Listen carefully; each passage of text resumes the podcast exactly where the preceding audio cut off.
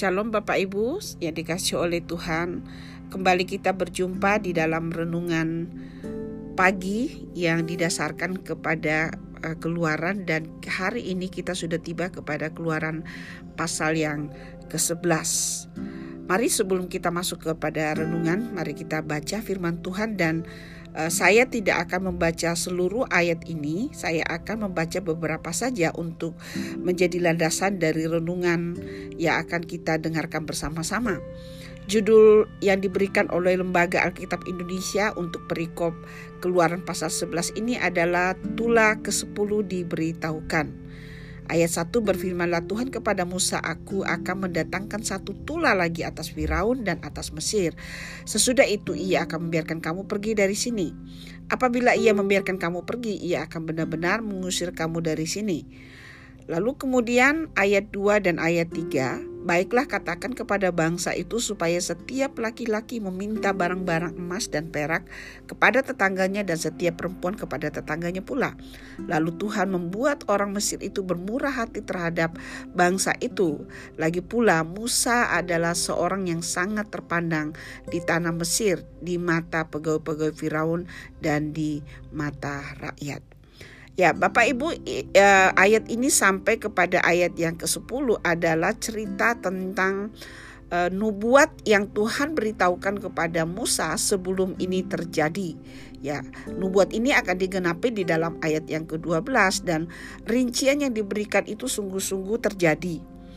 Ini adalah jeda dari runtutan tula yang pertama sampai yang kesembilan kepada tula yang kesepuluh, dan bagian ini bersama-sama dengan ketetapan Paskah dalam pasal dua belas ayat satu sampai ayat dua puluh delapan. Ini menjadi semacam persiapan klimaks yang akan dibahas di dalam Keluaran pasal dua belas ayat dua puluh sembilan sampai ayat lima puluh satu, yaitu peristiwa Paskah. Ya, dalam bahasa Ibrani itu Pesak, ya, artinya melewati. Dan ini merujuk kepada bagaimana maut melewati rumah-rumah orang Yahudi atau orang-orang Israel oleh karena ada tanda di rumah atau di pintu mereka masing-masing. Nah, Tuhan memberitahukan Musa akan apa yang terjadi, dan kemudian juga Tuhan sedang mempersiapkan Musa untuk memimpin bangsa yang besar, dan dimulai dari bagaimana Musa akan memimpin bangsa ini melakukan sesuatu yang tidak biasa, tetapi ini akan menjadi bekal bagi mereka di tanah perjanjian untuk dipakai dalam pembangunan Bait Allah atau perkakas-perkakas yang ada di tabernakel yang menjadi pusat dari ibadah mereka. Nah, skenario ilahilah yang memungkinkan peristiwa dalam pasal dua belas nanti eh, ayat dua puluh sembilan sampai lima puluh satu itu terjadi, dan skenario ini Allah tidak kerjakan sendiri. Allah melibatkan eh, umatnya, Allah melibatkan hambanya, dan dalam hal ini adalah Musa. Allah memberitahukan Musa klimaks dari sepuluh tula ini adalah kematian anak sulung orang Mesir. Kalau kita memperhatikan di dalam uh, tula yang pertama sampai ke sembilan ini melibatkan banyak unsur-unsur yang ada di alam, tetapi dalam tula ke sepuluh ini akan melibatkan uh, manusia secara langsung, yaitu kematian anak-anak sulung orang-orang Mesir. Lalu Firaun yang uh, terus mengeraskan hati, bahkan pada waktu Musa uh, memberitahukan hal ini, apa yang Tuhan uh, sampaikan kepada dia, di, uh, kepada Musa bahwa dia akan membunuh anak-anak sulung Firaun. Firaun tidak bertobat, Firaun tidak tunduk, tetapi Allah memastikan kepada Musa bahwa Firaun yang terus mengeraskan hati pada akhirnya akan dipaksa untuk tunduk. Bukan hanya mengizinkan orang Israel pergi, tetapi bahkan sampai taraf kayak membujuk atau memaksa, pergilah, keluarlah dari negeri ini, karena kematian atau karena tula yang sangat mengerikan sungguh terjadi atas tanah Mesir. Allah akan memberikan keadilan kepada orang Israel untuk tahun-tahun di mana upah dan hak mereka itu dirampas. Ya, ada empat ratus tiga puluh tahun orang Israel tinggal di Mesir, dan mereka dirampas, mereka diperlakukan sebagai budak, dan mereka tidak diberikan upah yang selayak, selayaknya. Dalam peristiwa ini, setelah sepuluh itulah digenapi, maka orang-orang Mesir akan berbalik hati mereka, mereka akan berkemurahan, mereka akan membujuk orang Israel untuk pergi meninggalkan negeri Mesir, lalu kemudian bahkan bermurah hati memberikan emas, perak, dan apapun yang diminta oleh orang Israel. Seorang komentator, David Gusik, mengatakan beginilah cara para budak Israel menerima gaji masa lalu mereka dari masa perbudakan. Nah, kemudian ada sesuatu yang menarik dari uh, kisah ini yang dicatat di dalam ayat tiga B. Saya akan bacakan. Lagi pula Musa adalah seorang yang sangat terpandang. Ya. Nah, pendahuluan pembebasan atau keselamatan orang Israel mengingatkan kembali bahwa proyek ini atau misi ini, ini dimungkinkan karena ada seseorang yang bersedia menjadi alat Tuhan. Dan dalam hal ini adalah Musa. Lalu kemudian rencana Musa untuk menjadi penyelamat bukanlah rencana yang dadakan atau yang aji mumpung, tetapi ini ada di dalam rencana yang sempurna dari Tuhan sendiri. Kita melihat di dalam Keluaran pasal dua bagaimana proses Musa lahir dan bagaimana proses Musa diselamatkan dari ancaman pembunuhan Firaun yang meminta seluruh bayi laki-laki yang baru lahir itu dibunuh, dan eh, bahkan secara ajaib bahkan Musa itu menerobos ke istana Firaun. Nah, mungkin Uh, Musa ya karena waktu putri Firaun mendapatkan dia dengan pertolongan Tuhan, Miriam saudara dari Musa memperkenalkan ibu asuh atau ibu yang akan memberikan uh, ASI kepada bayi Musa, dan ternyata itu adalah ibunya sendiri ya. Dan putri Firaun hanya mengizinkan Musa tinggal bersama dengan orang tuanya untuk Uh, diberikan ASI, dan kemudian sampai taraf tertentu dia akan diminta untuk diserahkan ke istana. Dan saya yakin bahwa dalam proses seperti ini kedua orang tua Musa itu memberitahu jati diri Musa bahwa dia adalah orang Israel, dia adalah umat Allah, dia adalah umat perjanjian yang didasarkan kepada janji Allah di dalam Kejadian pasal dua belas, janji kepada Abraham bahwa mereka akan menjadi bangsa yang besar, mereka akan menjadi berkat bagi banyak orang, dan mereka akan menjadi seperti bintang di langit dan pasir di uh, tepi pantai. Keturunan mereka akan seperti itu. Dan uh, benarlah yang dikatakan oleh para ahli pendidik bahwa anak pada usia-usia tujuh tahun dan sekitar itu adalah tahun-tahun emas di mana mereka akan dibentuk, apapun yang diajarkan mereka akan serap di masa-masa seperti itu. Dan ini bisa menjadi bekal untuk masa remaja mereka, masa dewasa mereka. Dan benar, oleh karena ternyata waktu Musa masuk menjadi pangeran istana Firaun, dididik di dalam segala hikmat orang Mesir, dia tidak lupa jati dirinya. Oleh karena pada waktu dia melihat ada orang Israel yang teraniaya, jiwa kepahlawanannya bangkit, dan mungkin uh, dengan cara yang tidak uh, sebenarnya bukan kehendak Tuhan, dan kemudian membawa dia kepada sebuah proses kehidupan yang tidak mudah. Tetapi kita memperhatikan bahwa masa empat puluh tahun Musa di istana Firaun adalah tahun-tahun terbaik bagi dia. Dan waktu dia kemudian menjadi pelarian karena membunuh tentara Mesir yang menganiaya orang Israel, mungkin dia berpikir selesai sudah. Ya, selama empat puluh tahun ada di Midian, dia menjadi gembala, dia ada di padang penggembalaan di tempat yang sepi, tempat yang tidak dianggap, tempat yang uh, tidak memberikan jaminan masa depan apapun. Tetapi ketika Tuhan memanggil dia ke Mesir, dia mengetahui bahwa empat puluh tahun menjadi pangeran bukanlah sebuah kesia-siaan. Allah turut bekerja di dalam segala sesuatu untuk mendatangkan kebaikan bagi orang-orang percaya, bagi Musa secara pribadi dalam melaksanakan tugasnya, dan juga bagi karya penyelamatan orang Israel dari Mesir. Musa tidak tahu, tetapi Allah tahu. bahwa seluruh persiapan itu mempersiapkan salah satu momen terpenting di dalam sejarah Israel, yaitu keselamatan atau pembebasan dari Mesir, dari rumah perbudakan, dari rumah di mana mereka mengalami penindasan.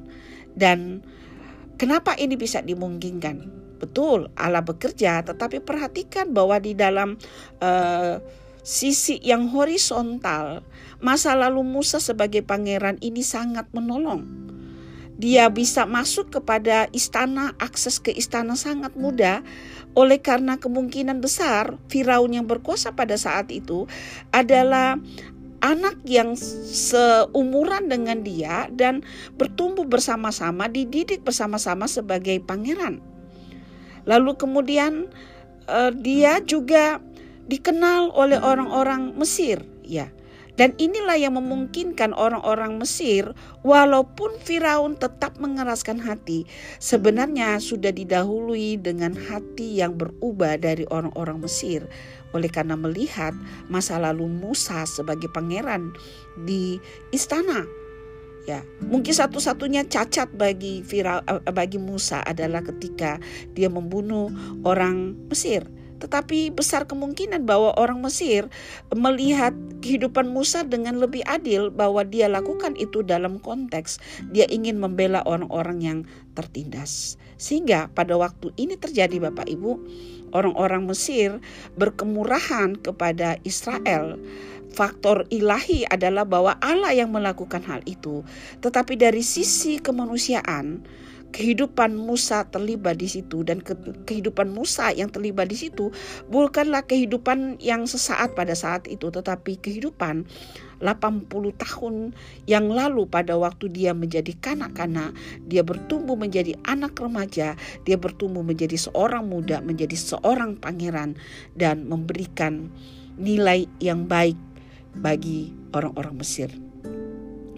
Pelajaran apa yang kita bisa dapatkan dari peristiwa ini, Bapak Ibu? Ya, nanti soal uh, pembunuhan atau tulah kesepuluh akan kita lihat atau dengarkan dengan lebih rinci di dalam renungan perikop yang pasal dua belas. Tetapi kebenaran yang saya ingin garis bawahi ini adalah tentang apa yang dilakukan, apa yang terjadi oleh karena kehidupan Musa. Kebenaran yang kita bisa dapatkan adalah perilaku hari ini bisa menjadi penolong atau bahkan menjadi penghancur di masa depan. Perhatikan cara hidupmu, karena hidupmu hari ini adalah seperti sebuah tabungan di masa depan. Baik di dalam perilaku kepada orang lain ataupun cara kita membangun hidup kita dalam bekerja, dalam Uh, hal apapun, karena saya mempercayai bahwa apa yang kita lakukan hari ini dengan waktu yang cepat atau lambat ini kita akan ketemu kembali di masa depan. Dan uh, apakah itu akan menolong kita atau justru mempersulit kita, itu ditentukan bagaimana kita menjalani hari ini. Mari Bapak Ibu Saudara-saudara melihat hidupmu dalam kerangka besar rencana Allah. Jangan terlalu cepat bersungut-sungut untuk situasi yang tidak baik, atau jangan pula terlalu cepat berbangga untuk situasi yang baik yang kita alami hari ini, seolah-olah kita tidak peduli lagi kepada orang lain. Kita tidak perlu pertolongan orang lain. Ya.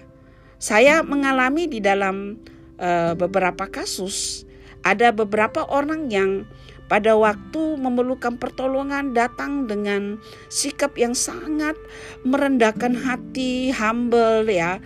Lalu kemudian seolah-olah bahwa dia sangat membutuhkan pertolongan kita. Tetapi kemudian waktu selesai pertolongan itu, tidak ada satupun ucapan terima kasih. Dan bahkan kemudian ada tindakan-tindakan yang dilakukan seolah bahwa kita tidak pernah terlibat di dalam kehidupan mereka. Nah, perilaku ini sebenarnya adalah perilaku yang tidak baik, ya. Karena mungkin hari ini kita eh, orang tersebut tidak lagi membutuhkan pertolongan eh, kami, tetapi bagaimana ke depannya pada waktu dia membutuhkan pertolongan. Tentu e, kalau hari ini image yang dibangun itu tidak baik, pada waktu besok-besok datang meminta bantuan, tentu sikap kami itu sudah akan berbeda. Dan ini terjadi di dalam kehidupan Musa. Dia berpikir bahwa apa yang dia lakukan sebagai seorang pangeran itu sudah tidak ada artinya lagi pada waktu dia menjadi gembala selama empat puluh tahun di Midian. Tetapi dia terkaget-kaget mendapati bahwa apa yang dia lakukan sebagai seorang pangeran, dan uh, walaupun tidak dinyatakan secara uh, eksplisit, tetapi secara implisit memberitahu kita bahwa citra yang dibangun Musa sebagai seorang pangeran adalah citra yang baik, ya, adalah perilaku yang menyenangkan, dan dia menjadi besar, ya. Hal dia tidak menjadi Firaun hanya mungkin oleh karena memang dia bukan orang Mesir uh, asli, ya. Kemudian uh, dia kemudian melihat pada akhirnya bahwa apa yang terjadi dalam empat puluh tahun sebagai pangeran tidaklah sia-sia, mendatangkan kebaikan, menolong dia dalam menjalankan misi dan pelayanannya. Bukan hanya itu saja, tetapi mempengaruhi atau memberi dampak kepada orang-orang Israel yang akan ditolong dan yang akan digembalakan empat puluh tahun berikutnya. Bapak Ibu, sekali lagi perhatikan cara hidup kita hari ini. Baiklah kita menjadi orang yang bijak. Kita mengerti cara hidup sebagai orang-orang percaya. Lalu kita juga bagaimana belajar untuk berterima kasih kepada orang-orang yang pernah menolong kita. Besar atau kecil pertolongan itu, jangan lihat besar atau kecilnya, tetapi bahwa ada orang-orang yang rela mau membantu kita, mau menolong kita. Bapak Ibu tidak perlu mengembalikan bantuan itu dalam bentuk yang sama bantuan diberikan, tetapi dengan menjaga hati untuk tetap berterima kasih, menghargai berkat-berkat Tuhan yang datang melalui orang-orang di sekitar kita, apakah itu pemimpin kita, apakah itu gereja kita, atau tetangga kita, atau orang-orang yang tidak percaya Tuhan. Tuhan bisa pakai mereka untuk mendatangkan kebaikan kita, dan kita perlu tetap mengucap syukur untuk hal itu. Lalu waktu Bapak Ibu diberkati, jangan cepat-cepat berpikir sudah selesai, saya tidak berurusan lagi dengan orang-orang, saya tidak perlu lagi bantuan orang lain, dan kemudian Bapak Ibu menjadi uh, tidak membangun hubungan kepada orang-orang yang dulu mungkin Bapak Ibu sangat membutuhkannya. Bapak Ibu, hidup ini adalah seperti sebuah roda, kadang di atas, kadang di bawah. Mari kita jaga hati. Pada waktu kita ada di bawah atau waktu kita ada di atas, hati kita tetap sama, melihat itu sebagai berkat Tuhan dan kesempatan untuk bertumbuh, untuk menciptakan masa depan, dan juga bisa menjadikan kita berkat dimanapun kita berada. Masa lalu kita selalu mengerjakan sesuatu di masa kini, di masa depan, mendatangkan berkat atau mendatangkan masalah pada diri kita dan orang lain, ditentukan oleh bagaimana kita menghidupi. Tuhan menolong Bapak Ibu, jadilah orang yang selalu menjaga cara bertutur, cara bersikap, cara melihat berkat Tuhan, cara melihat persoalan sebagai orang percaya. Mari kita berdoa. Tuhan, kami bersyukur buat firman-Mu hari ini. Kami Uh, sungguh diberkati dengan catatan yang seperti terselit dalam Alkitab, bahwa karya penyelamatanmu kepada orang Israel ternyata melibatkan manusia. Bukan hanya engkau sendiri yang melakukannya, tetapi ada seorang Musa yang rela menjalani dan kemudian dipakai dengan cara yang luar biasa. Dan kemudian dia menyadari bahwa perilaku di masa lalunya lah yang memberikan bantuan bagaimana dia bisa mendapatkan akses kepada istana Firaun untuk menyampaikan pelayanannya, menyampaikan apa yang Tuhan mau orang Mesir Firaun mendengarkan. Tuhan berkati kami menjadi orang yang selalu mengawasi bagaimana hidup kami hari ini, karena kami tidak tahu bahwa bagaimana kami hidup hari ini mungkin sedang mempersiapkan sesuatu di masa depan untuk sesuatu yang baik. Terima kasih Tuhan, berkati jemaatmu semua, berkati kami semua. Di dalam nama Yesus kami berdoa dan mengucap syukur. Amin. Tuhan memberkati Bapak Ibu, selamat menjalani hari ini bersama Tuhan.